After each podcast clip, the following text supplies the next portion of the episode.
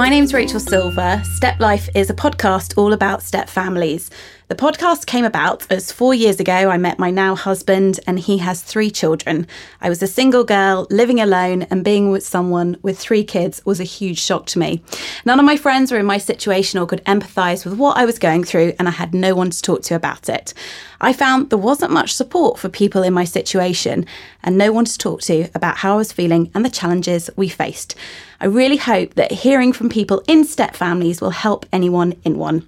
I also hope the podcast gives an insight into what step family life is like for anyone not in one. Today, I'm delighted to be joined by Liz Matthews. Liz is the founder of global communications and brand building agency, LMPR, which represents some of the most well known faces and lifestyle brands around. LMPR launched in 2005 and boasts Laura Jackson, Jasmine Hemsley, Dermot O'Leary, and Alexa Chung as clients. They also represent and consult for brands including Miller Harris and Disney. Liz, thank you so much for coming on and Pleasure. welcome. Thank you. So you live uh, with your partner Al, Yep. and you've got five children between Yep. you. Yep, we do. We So, do. so tell me a bit about your step family life. So I actually like the term blended family. That's the term we use, which I think there's so many sort of negative connotations around the word stepmother and stepfather. It's sort of evil Disney personification of, of that. So we use the term blended families and it came about. So I got divorced three years ago, maybe a little over three years ago. You know, fairly typical, got to 40, everything was meant to be amazing, had a great job, had four kids but had a really tough marriage. And I think that my ex would agree with that. Um, we were just sort of barely communicating and not even able to be friends. And it was becoming toxic. We were both unhappy. And I called it, and I think that's sort of quite typical of women, even when we had that conversation, and I'll never forget it tears in the kitchen. It was not as awful as I imagined it would be because the relief was palpable. But I think I always knew that I had to make that call, even though we both agreed that it needed to happen. I went on one of those find yourself type body camp experiences, which I was, you know, felt tremendously guilty about because it's, you know, negotiating time away from work and away from kids. And it's the best thing I've ever done. Had never done anything for me like that before. And I found myself out of puff up a mountain in Ibiza, bursting into tears and just having this realization. I didn't even think about what I was feeling. It came to me as a total clarity realization that I had to leave my husband. And I was terrified, like paralyzed, because my first thought was, I've got to tell the kids. My twins were three. So relatively easy because, you know, a bit like goldfish, you tell them one thing and they've forgotten it by the afternoon. But my eldest was 10, tricky age, and the next one down was seven. But I was really, really, really sure.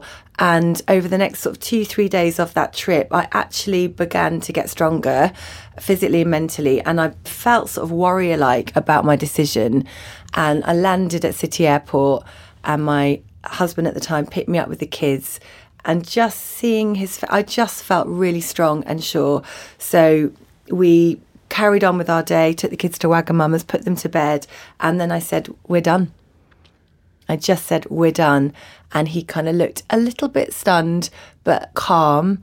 And we did have tears just because of the enormity of the situation, the complexity of the situation. But in saying it and in reading his face, I knew it was the right decision. Then we went through this awful stage of, and we stayed up all night, drank all the wine, you know, talked about good times, but it felt good to say it. Woke up, still felt the same. And then he had to live with us. So I think that was April. He didn't move out until mid July, which That's is tough. really, really tough. Really, really tough because when you've made a decision that huge, everything changes. Everything changes from that moment on. I knew that I no longer wanted him to be in my bedroom.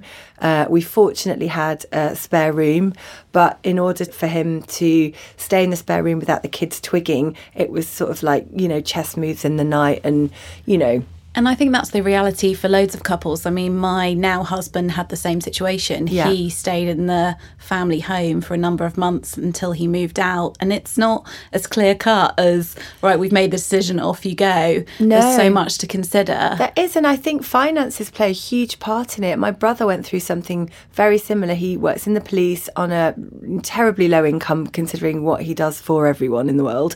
And his decision to leave his wife was really, really tough because they couldn't afford to split up. They could barely afford to live together, pay half of a mortgage each, and they just couldn't afford to have two places so it, it, became absolutely a nightmare for him. And in the end, they figured it out with a bit of help from family. But, you know, it was really, really tough. We were not in the same situation, thankfully. I was able to give him some money to set him up in a flat. But the timing of everything was so crucial. So actually, me and the kids went on holiday for two weeks with our best, best, best family friends. So everything was kind of normalized we had told them just before that. We for some reason I thought it was best to wait until the summer holidays were in so I could help them with the grief and it wasn't back to school on Monday. So we sort of told them when school broke out and then we went on holiday for 2 weeks. The first week just me and the kids and this family. And then the second week he came to join us which was not my plan but our son has his birthday in the summer and he said, Well, obviously dad's going to come because it's my birthday. And I thought, How can I say no? So I paid for him to come on the holiday and it was incredibly incredibly difficult to navigate because this pattern that we'd had holidaying with these friends you put the kids to bed the wine comes out you're sitting round as a four chatting the night away it didn't feel real to me because we'd split up. Yeah. In that moment, he had moved out and we were no longer a couple. And yet, you know, we were sat there pretending to be. So I made excuses. I went to bed early. The other couple found it incredibly hard to navigate. So there was that awful thing of the boys would go off and the girls would. So, you know, the daytimes were kind of fine because with the kids seven around. kids between us, you know, it's easy to get distracted. But night times were really, really lonely and really difficult. I'm sure. And I mean, obviously, they knew at that stage. How had they sort of processed it and taken the news? So the night we told the boys, um, it was horrific. It was horrific. And like you, I couldn't find any literature to help navigate through the decision. We'd also been living with the reeling from this decision for months before. And I had not been myself, but I think kids are so sort of in their own world that they hadn't really noticed.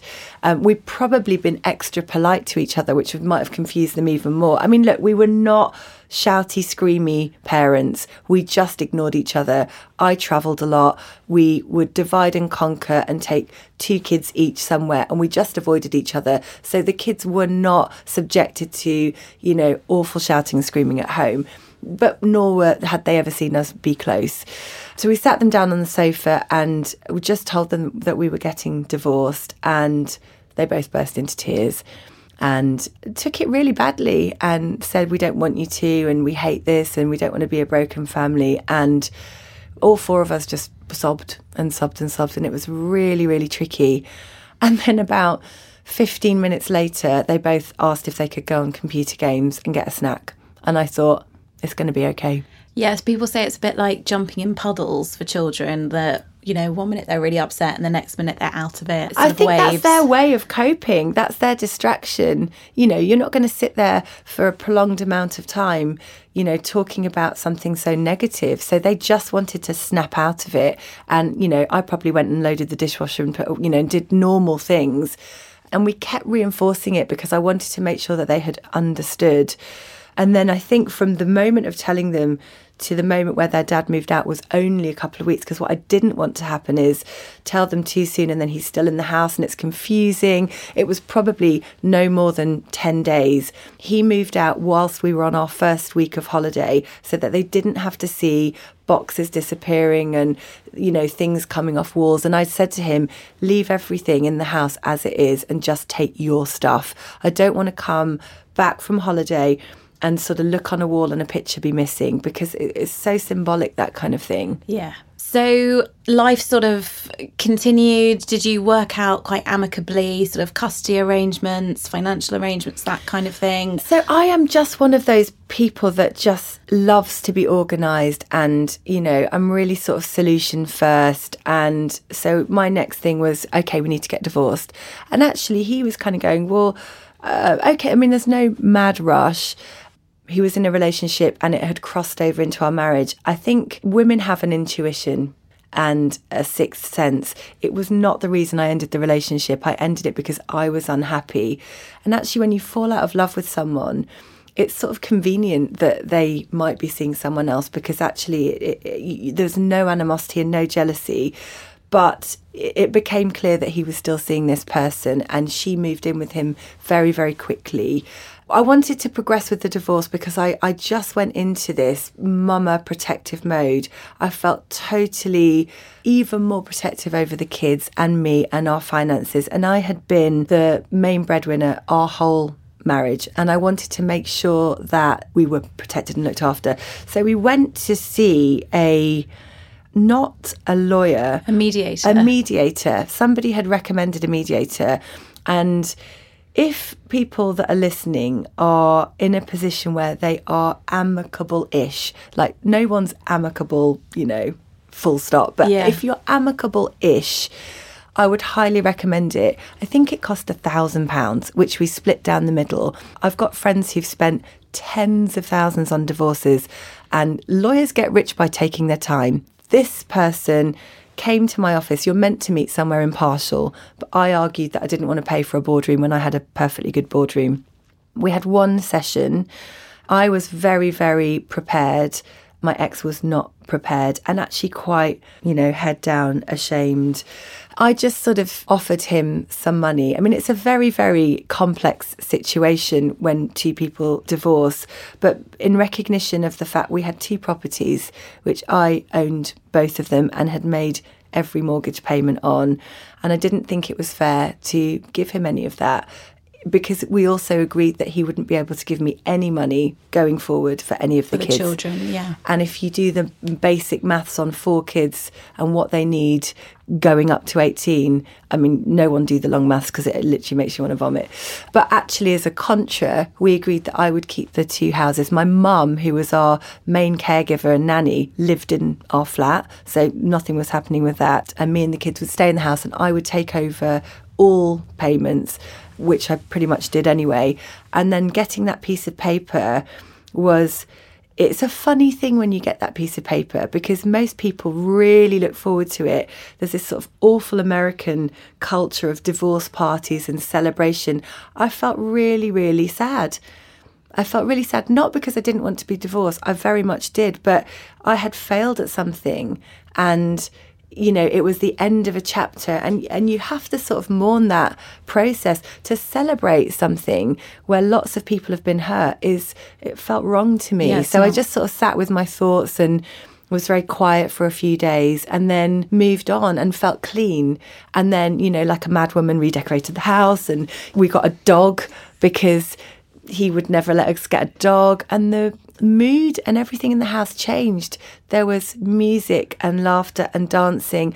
We had always hated mornings my ex and I because just the logistics of getting four kids ready for school and yourself and it was so stressful and I realized it was stressful because we were not getting on. Yeah. I'm sure mornings at his house with the kids are a delight, and they are, and they were with me. So just that little gear change made me sort of feel like it was going to be okay. And me and the kids just bonded like we'd never bonded before. We were like a total tribe. And my only regret is I, I sort of shut my friends out for a little while because I was processing in real time these feelings that I didn't know what to do with.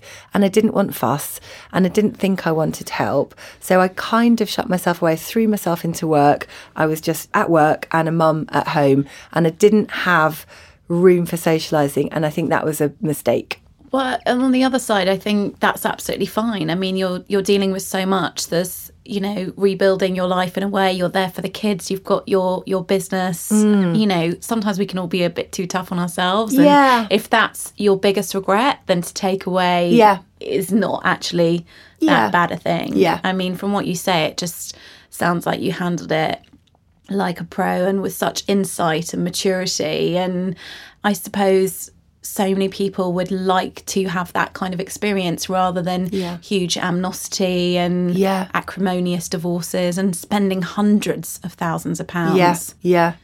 I mean, it's ridiculous some of the stories that I've heard. And actually, it's funny because when it happened to me, I was the first in our friendship group and became this sort of weird poster girl for divorce and how to do divorce. And I would get messages from friends of friends going, You don't know me, but I'm Holly's friend or I'm Vanessa's friend.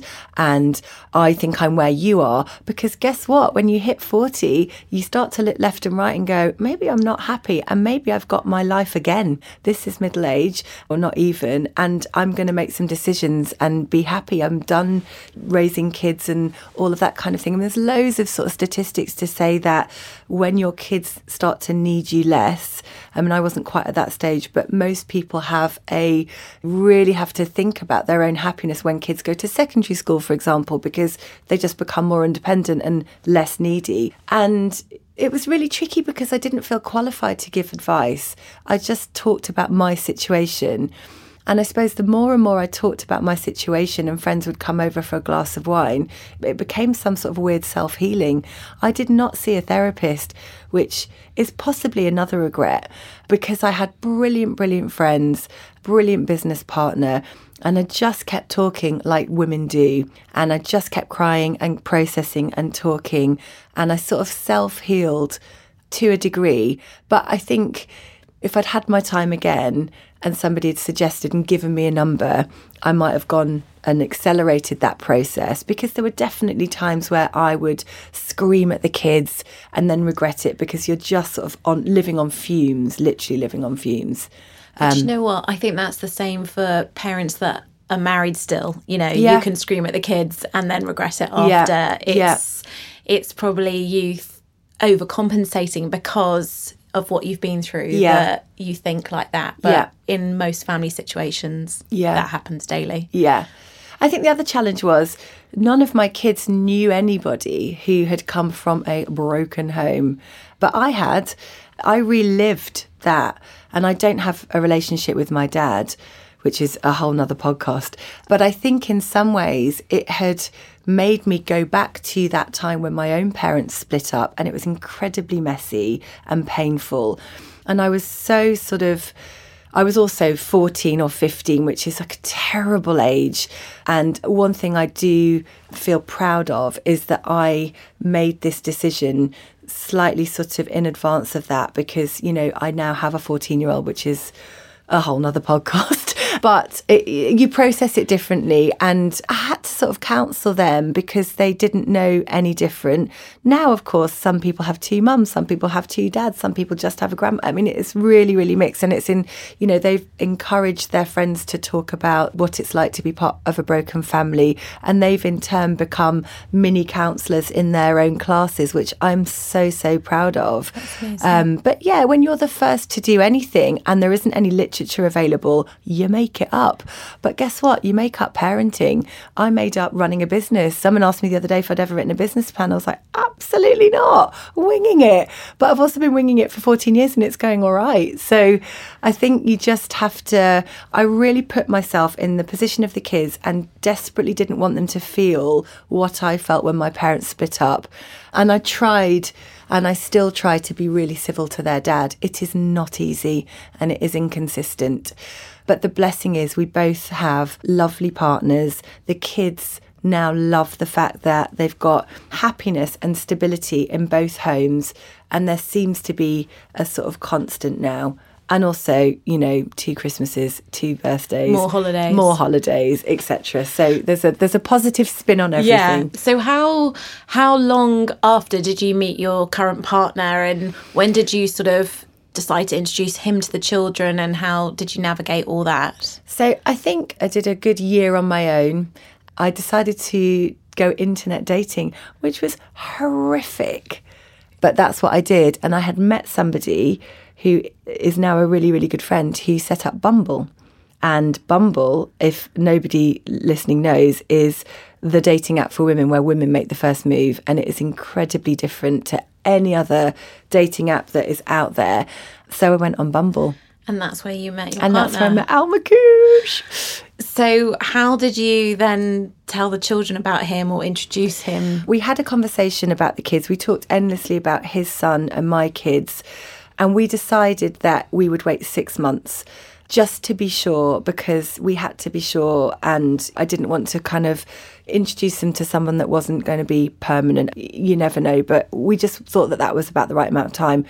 I met his ex and she agreed the same about me meeting his son. So we had this sort of six month relationship. By the end of six months, because we were both older and we were both so, so sure, it felt completely natural to introduce him to the kids. Um, and I think I introduced him, well, I did, to the twins first we went to see some Christmas thing. What's his name from McFly? Wrote a book called The Christmasaurus. Oh, Fletcher. Uh, Tom Fletcher. Tom Fletcher. There we go. He did a. He had a brilliant book called The Christmasaurus, and it was a panto, a one-off panto somewhere in Hammersmith. Literally amazing. I mean, it blew my mind. And we met at Wagamama's, and I took him to panto. Can you imagine? I mean, he'd got a sort of very cool single sort of son who you know they did grown up things together and I was like this is this is the twins. But it was really really easy. They were accepting of him straight away because I think they could see how happy I was. He's also the world's kindest man.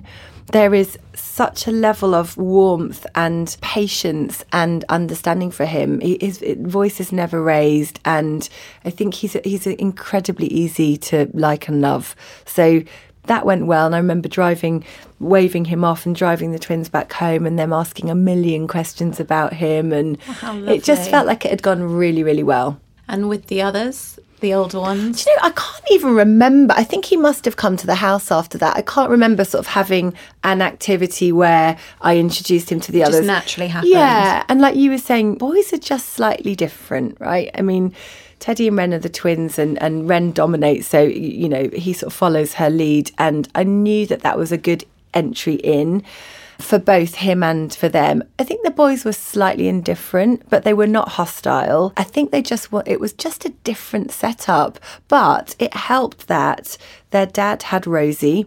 And so their normal setup became okay, daddy's got Rosie and then mummy's got Al. Okay, I can see this being and they were thing. probably really happy that you were with someone and Yeah. had someone and those Yeah. weekends when they weren't with you, Yeah. they knew that you were okay. Yes, I think so.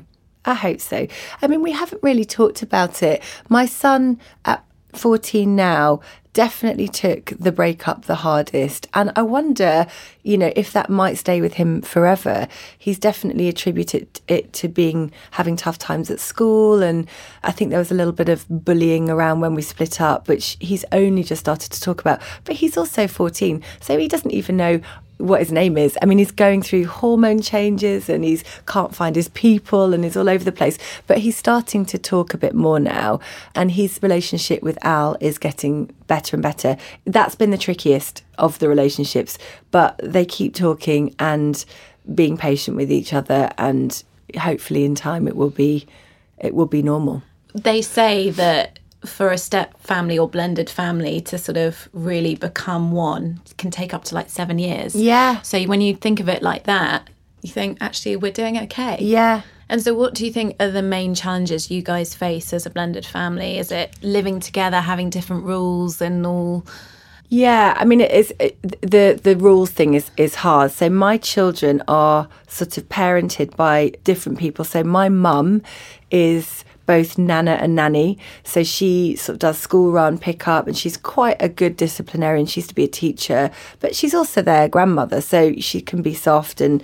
But that I mean, she's the glue in our family, and the kids adore her. Their dad parents in a different way to me which can be tricky because for ages and still now they go, oh, well, you can do that at dad's house. We are very, very, very certain and sure about the rules in our house, which apply even when Dell, my ex, comes and looks after the kids in my house. which is a whole nother conversation because that's something we've had to navigate as well. We don't, for example, eat in the lounge, which is brilliant because it means the kids only go in there occasionally and they go into the other areas of the house. And we've managed to keep one room at least clean and sort of, you know, Sacred. smudge free. Not to say they're not welcome in there, but it's just trying to get them to sit around the table. I mean, it's it doesn't happen all the time, but it's it is really nice to see them all sitting around the table. But yeah, changing of rules and inconsistency of, you know, can you be on devices during the week and that kind of thing. But we're getting better in coming together. I think it's fair to say that Al has a more patient relationship with Dell than I do with Dell's partner. I'm hoping in time that that gets better and better and better. We need to give it time. It's not toxic, but it's inconsistent. Yeah, and it's so emotive, isn't it? You know, let's just say an arrangement gets changed or something so small can create a much bigger thing. And Yeah. it's the history and the emotions and everything Yeah. behind that that Yeah. I think it's natural and probably on both sides. Yeah, on both sides, I, I, and I think we we do try and be really respectful of sticking to arrangements. But it's really really hard because my work is unpredictable. I have to travel sometimes. They have plans, so we try and build in a little bit of flexibility and nimbleness so that we can both like for example they just had a 3 week honeymoon which we accommodated. And before that we had 10 days in India just Al and I. So we are both trying to give each other the space that the other sort of party needs. But yeah, I think the other challenge is Buddy, Al's son, lives in America and he's 10 and Al misses him dreadfully. We all do, but you know, especially Al, and things that you take for granted that even can be annoying, like the breakfast routine, he doesn't get to see or do.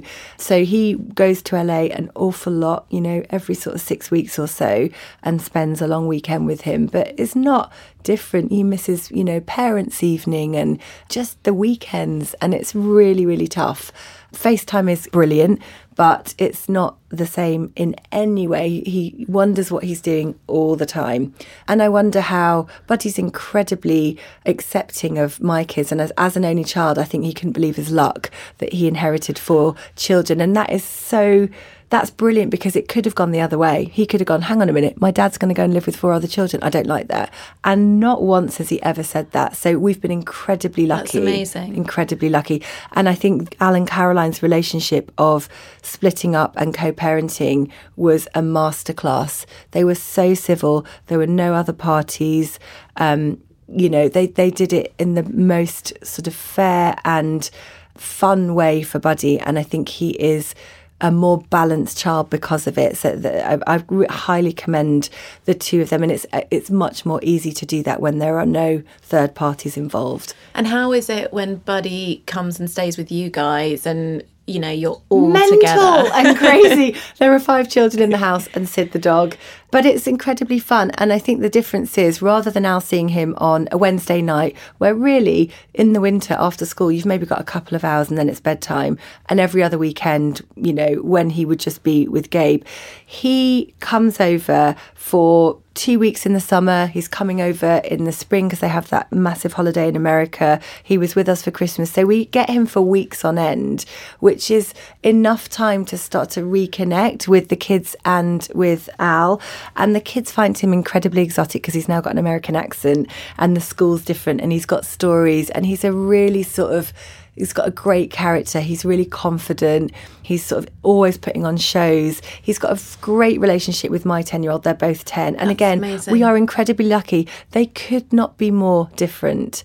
And yet they really, really, really get on. They find things to sort of bond about. And I'm sure in time they will argue. But I think that the, the infrequency of them seeing each other maybe works for kids. If they live together all the time who knows? But our situation is our situation and we absolutely squeeze the pips in every moment he's around. And i think he loves it. I think he just he lives with his mum in a gorgeous fancy house in california. And then he comes he's got his own bedroom. We, we were absolutely sure that he would have his own space and some say in how it's decorated. So that becomes his sanctuary when he comes back. And yet still sometimes he'll sleep on gabe's bottom bunk because they'll fall asleep having been chatting all night. So but yeah i think he loves it as much as we love having him. He's got two very, very different but equally loving homes. I'm sure that is so hard for Al, but at the same time, when he does come over for those extended periods, it's just priceless. Yeah. And, and, and in a way, maybe better for the children that they really get to bond and yeah, spend I think time so. together. I think so. Yeah, they seem to really get on. I mean, the twins worship him. Bram at 14, you know, he can take and leave any of us, to be honest. And and both of the 10 year olds sort of try and impress him and as that natural hero worshipping. But yeah, they all get along and we're, really, really lucky. I think that is more luck than anything else because I have heard so many scare stories about stepchildren and the effect it can have on relationships. I know one story, and I won't say who, but you know, it totally wrecked the relationship with her partner, and they split up, and she misses him every day because the kids just didn't accept her, and they made it almost impo- well impossible. And so it has obviously compromised the relationship she has with her own children and she has lost the love of her life. I mean it's literally heartbreaking Yeah, that is heartbreaking. but we decided that Al and I would put each other, not put each other first, but we would really fight hard to protect our relationship and we would challenge the kids anytime they challenged our relationship. Unfortunately, that hasn't happened. They can genuinely see how, you know, in love we are and how supportive of each other we are. But we really, really hold our own relationship in such high regard because there were a million reasons why we might not have met. And eventually the kids will all bugger off and it will just be us, which we sort of daydream about going we're going to go and live in lisbon for six months and but yeah we, we are very protective of time together and making sure that the kids value that But I think it also comes down to that they see you happy, they see a happy home, Yeah. and it all sort of bounces off that. yeah yeah And that's a really positive for them Totally. to have. Yeah. And how is it with Al, like, and your parenting? he came and observed. So f- for about four or five months, he moved into my old house, and we quickly decided that we needed a fresh start and we needed our own home. So perhaps quite sort of quickly, we bought a house together where we now live, and we've lived for the last sort of two years. But that four or five months, I think he found it incredibly difficult. I mean, we did the usual things like we bought a new bed, but you know, it was a lot of memories and a lot of, you know, quite unhappy memories. And the kids didn't want to move, and that was a real wrench. But I did, and I lobbied them and said, I need a new start, just like dad's had a new start. So it's all fine now. But I think he thought it was like the Wild West because parenting one very well behaved boy and just not changing your life at all. So they would go to galleries. I mean, they did grown up stuff. I'm sure, you know, he played with the boy next door as well, but it was very different. One to four is one to very four. different. Very different ages. I mean, even now, what the seven year olds want to do and what the 14 year olds want to do. I mean, literally, there's only flip out and Center Parcs that I can just do with all of them together. Or, you know, nobody wants to walk the dog. I mean, classic. Never get a divorce dog. It's you know, poor Sid. But yeah, I, I think he found my parenting skills or lack of. I think he actually saw the kids taking advantage of me and running over me, and I thought I'd got it under control, and I, I realised I kind of didn't, and it was very inconsistent. Bedtimes, feeding times, sitting at the table, and he was observing. I think for the first few months, and I think it changed when we bought our house because suddenly we had equality. I think he found it difficult to help navigate parenting when he'd moved into our old house. And we still get the you're not my dad, which is like brilliant, factually correct, thanks, helpful. But yeah, we've sort of set our own new rules in the new house and we completely agree on parenting. He is much more structured and has been amazing in that regard because kids need structure. And I think in my desperate attempt to not cause them any more pain, I was sort of letting them get away with more than they should, which I realised is, is a negative effect on them, even though I thought I was being fairer and kinder. So his stabilising of ours has been incredibly useful. Do you have friends in step families? You talked about people getting divorced and Mm. and friends. Like, do you find it's becoming more and more common? Yeah, I mean, I think it's it definitely seems to be we're starting to go to second weddings, which, by the way, is way more fun than first weddings. And yeah, I've got I've got some friends in situations. Everything is different. Every sort of situation is different, rather. Um, and there's a lot of negativity, there's a lot of navigating. Um, I think everybody has to keep talking and sharing experiences. When something goes right, you need to almost share that with other people in the same situation because even if it doesn't work for them, they might be able to get some hope, some, you know, knowledge out of it. Um, I have a friend who is with a new partner that I encouraged her to meet. I encouraged her to go on internet dating and she met a lovely partner. They now have a 18 month old son. They both have a son from a previous relationship, and it's incredibly complex, incredibly complex. Yeah, but she's navigated it brilliantly and continues to navigate it brilliantly. But I think it's it's not an exact science, but it's becoming more and more and more common and whilst we might have been the first family to do it in our network, it is now nobody blinks an eyelid when you talk about blended families.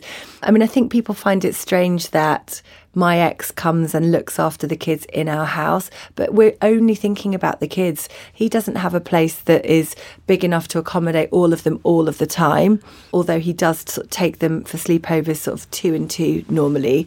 But actually, it works and it's okay, and we're civil enough and the kids are not displaced and they get to play in their own house and their own rooms. I don't imagine we would ever get to the sort of stage where we're all going on holiday together. I don't, you know, I think that sort of Sadie Frost, Jude Law thing is, you know. But I think that's amazing that he comes to the house and does that. Yeah. I mean that that is testament to you and Al and him and Yeah. his new partner Yeah. That is not an easy thing. Yeah, I mean, we're just I, the kids are not stupid, and and I, I don't imagine for a second that they think that we are friendly. But as long as they can see that we're civil, that is really important to me because.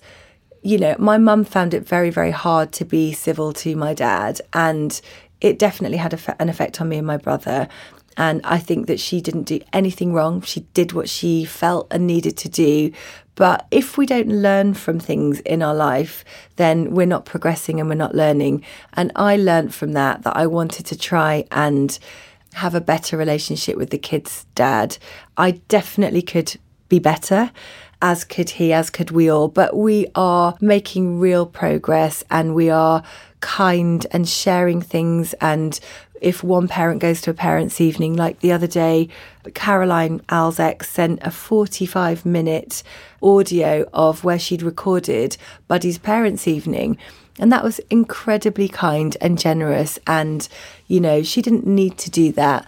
I think we could all get better at sort of sharing pictures when each other have got the kids. But then I think sometimes when you're on a mini break in Barcelona, you don't want to be reminded of the kids. You just want to drink the wine in the sun and then, you know, see them on Sunday night. So I don't know. We're getting there in our own way, but it has not been anywhere near as hard as I thought it might be. There's been a couple of instances of, you know, you're not my dad screaming and shouting, but because of Al's nature and his absolute commitment to the kids, consistent commitment to the kids and the the way that he sits them down and talks through things, we've all learnt so much about being kind and being patient. We've got as you leave our house there's a ginormous poster that says be kind. That's the last thing you see when you when you leave the house. And we've got another piece of art that says there is only now which is our motto because there is only now. All of that shit that happened learn from it and take from it but there's only now.